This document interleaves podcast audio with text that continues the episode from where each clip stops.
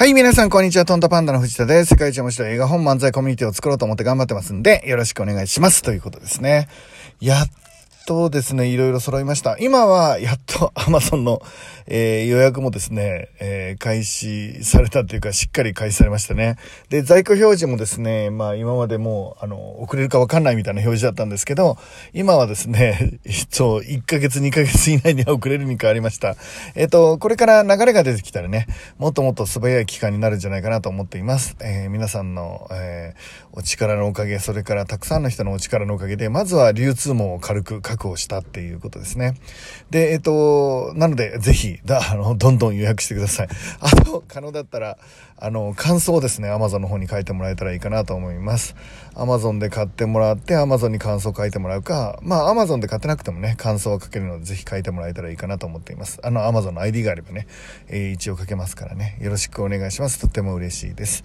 で、えっ、と、今日はですね、どんなお話をしたいかなということなんですが、あのー、今日のお話はですね、ブランディングっていうお話をしていきたいと思います。で、結論、今日の結論を言うと、えっ、ー、と、皆さんブランディング化した方がいいということですね。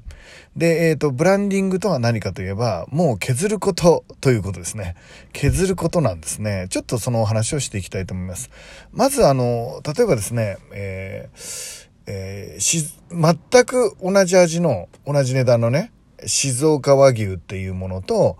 ああの、松坂牛があったとするじゃないですか。静岡牛と松、静岡和牛、えっ、ー、と、あと松坂牛、松坂牛、えー、お肉があったとするじゃないですか。で、その、えっ、ー、と、全く同じ値段で、えー、同じ、えー、味品質もう全く同じものだとしたら、皆さんどっち買いますかっていうことですね。えっ、ー、と、静岡を買うか、松坂を買うか、あるいは、えっ、ー、と、どっちでもいいになるかっていうことですけど、まあ、あの、正解としてはどっちでもいいが基本的正解なわけですよね。基本的にどっちでもいいっていうのが正解というか論理的にはそういうことになるわけですが、あの、結果的にどうなるかっていうと圧倒的に松坂牛を同じ値段で同じ値段だったら松坂牛を買うよっていう人が70何パーセントだったかな。えっ、ー、と、その3つの選択肢の中で圧倒的に多いっていうことが分かっています。で、ある、あの、品評会がありまして、えー、和牛日本一を決めるっていう品評会があってですね、プロの人たちがものすごい真剣に選んで、圧倒的な強さで優勝優勝したのが静岡和牛だった日があるんですよね。はい。その後の競りで一番高値を取ったのは、やっぱり松坂牛なんですね。味は下だっていう評価を受けたのに、か、値段は買ってしまうっていうことですね。これがブランドのすごいとこですね。ブランドを持ってるっていうのはいくつかいいことがあって、一つは、あの、なんといっても値段を上げることができる。それからたくさん売ることができる。えー、口コミが起こりやすい。えー、リピートになりやすいっていう4つの、あの、まずはパッと思いつくだけでも特徴があるわけですね。なので、えっ、ー、と、ブランドにしていくっていうことが重要なんですが、じゃあそのブランドってどういうことかっていうと、まあ、いわゆる世界の独自の世界観ですね。世界の独自感じゃないな。独自の世界観を持つっていうのがすごい重要なんですね。皆さんのサービスもそうですね。独自の世界観を持たせることができるかっていうことですね。例えば、BMW とハーレー・ダビッドソンと、えー、ベンツ BMW とハーレーとベンツっていう3つの、えー、ブランドがあったとしたら、まあ、例えばちょい悪親父が乗るなら、あ、どれ？って分かりますよね。サングラスかけたちょい悪親父が乗ってんならこれかなみたいな。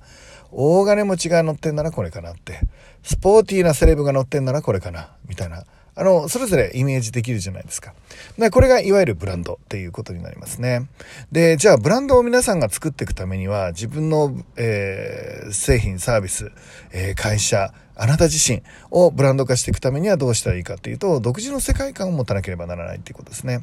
独自の世界観を持つためにはどうしたらいいかっていうとですね、基本は削るんですね。何か一個にフォーカスして、えー、そこを見てもらうっていう努力が必要なんですよね。えっ、ー、と、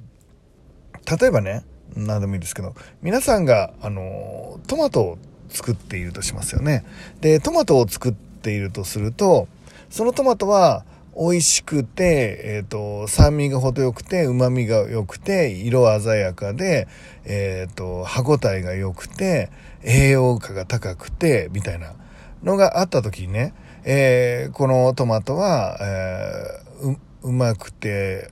なんとかで、かんとかで、かんとかで、かんとかで、かんとかで、みたいな、みんな、えっ、ー、と、一気にですね、並行して宣伝するよりも、まずは、えー、その中でも一番とびきりの推しのやつを一個決めて、このトマトはとても美味しいです。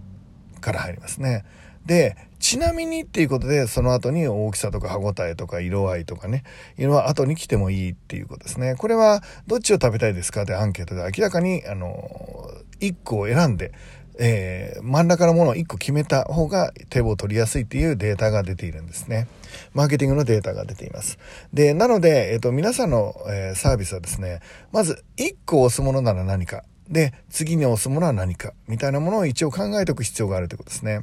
えっと、僕の勉強会に来てくれていた、特に女の人が、僕の感覚でと、その性別でカテゴリーするのはなんですけど、女の人がちょっと多いんですけど、僕の経験則だとね、あの、会社のチラシとかサロンのチラシを作ると、言いたいことがあるとそれを全部入れちゃうんですよね。えー、全部入れちゃうんです。で、まあ全部入れることは別にあの否定はしないんですけど、結局何のチラシだかわかんなくなっちゃうんですよね。なので、えっ、ー、と、例えばサロンのチラシを書くときにね、えっ、ー、と、小顔矯正もできて、えー、矯正下着も売っていて、えカウンセリングもしていて、えエステもしていて、マッサージもしていて、ヘッドなんとかもしていて、みたいに、えあの、チラシ1枚にですね、それが全部書かれてるなんていうケースも結構あるんですね。で、えっ、と、そういうケースを見ると、まあ一応僕の方としてはですね、えー、これは何のチラシかわかんないからっていうことで、1個だけ選んでもらうんですね。えーえー、今日はちょっと説明できないんですけど、まあ近いうちにまた説明しますが、フロントエンドとバックエンドっていう、あの、設計ね、ビジネスの設計をしてもらうのに、えー、どれがね、えっ、ー、と、フロントエンドになるのっていうお話ですね。自分の一番、えー、利益率の高いバックエンドのサービスをまず決めろっていうのはこのラジオでずっと言ってきたわけですけど、で、その中で、えっ、と、ちょっとその前にね、え皆さんが触れる、タッチする、え経験してもらうようなもの、例えば、え修行だったら、修行って、えっ、と、税理士とか会計士だったら、えセミナーとかね、あとは、えー、ドモホルンリンクルだったら、お試し化粧品とかね、え、ー、と、ピアノ教室だったら体験レッスンとかね、え、ー、と、その後にちゃんとしっかりしたサービスが控えてるんだけど、まずはとりあえず経験してもらうなんていうことをしてもらう。これはフロントエンドって言うんですけど、おそらくチラシにはそのフロントエンドを書くことになると思うんですよね。で、そのフロントエンドをしっかり書いてもらって、コネクトができたら、ちゃんとその人を一番幸せにできる、えー、大勝負をかける、利益率の高い、しっかりしたサービスを提供していくってことになるんですけど、そうするとチラシにはですね、例えばさっきのように小顔もできて、エステもできて、マッサージもできて、ヘッドスパもできて、カウンセリングもできてみたいな、あの、子がいたら、まずは大きくですね、一番フロントエンドになりやすいものを選んでもらうんですね。で、イメージとしては、えっ、ー、と、なんだろう、なんでもいいんですけど、例えば、えっ、ー、と、この間の僕のケースだったら、小顔矯正が一番こう、パッと喜んでもらえますっていう話だったので、えっ、ー、と、小顔矯正がチラシの半分取っていいと思います。えー、小顔を、えー、矯正し、小顔矯正して、どんな人でも、えっ、ー、と、小さな顔にしてしまう、えー、ゴッドハンドが自分であるっていう、まあ、そういうところから作っていくっていうのもありですよね。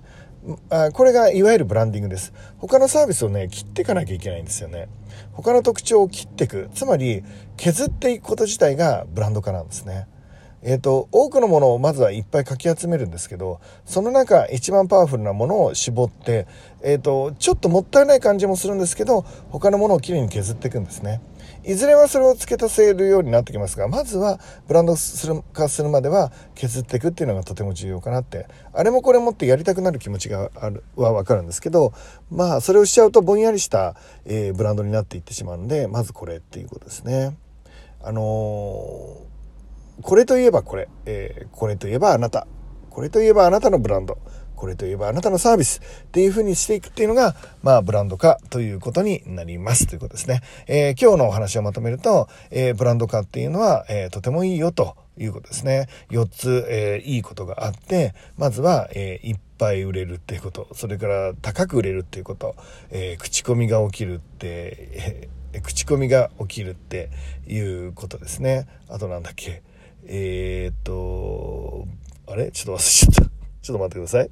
思い出した。リピートが起きるってことですね。えっ、と、この4つがあるので、ぜひブランド化したい。で、ブランドっていうのは、えっ、と、付け出すことではなくて、削ることなんですよっていう話です。でもまあもちろん削るためにはですね、いっぱい勉強して、たくさんの知識を普段からインプットしていく必要はあると思います。で、たくさんのことができるようになっておく必要はあるんですが、えっ、と、その中でいらないものをもったいないけど、どんどん切っていくっていうのがブランド化になりますよっていうことですね。今日はちょっと雨模様ですね。まあ少し寒い感じもするんですが、寒くはないかな。でも、あの、僕自身は雨好きで、まあ当然梅雨にね、入れば雨がこんだけ降ってくるっていうことなんですが、なんかしとしと降ってる感じですね。でもちょっと気持ちいいかな。ちょっと気持ちいい感じです。えっ、ー、と、今日もね、えー、一日絶対皆さんにいいことがガンガン起きますので、めっちゃ楽しんでいきましょうね。僕も、えー、今日は全力で頑張っていきたいと思います。それじゃあ皆さん、楽しい一日をいってらっしゃい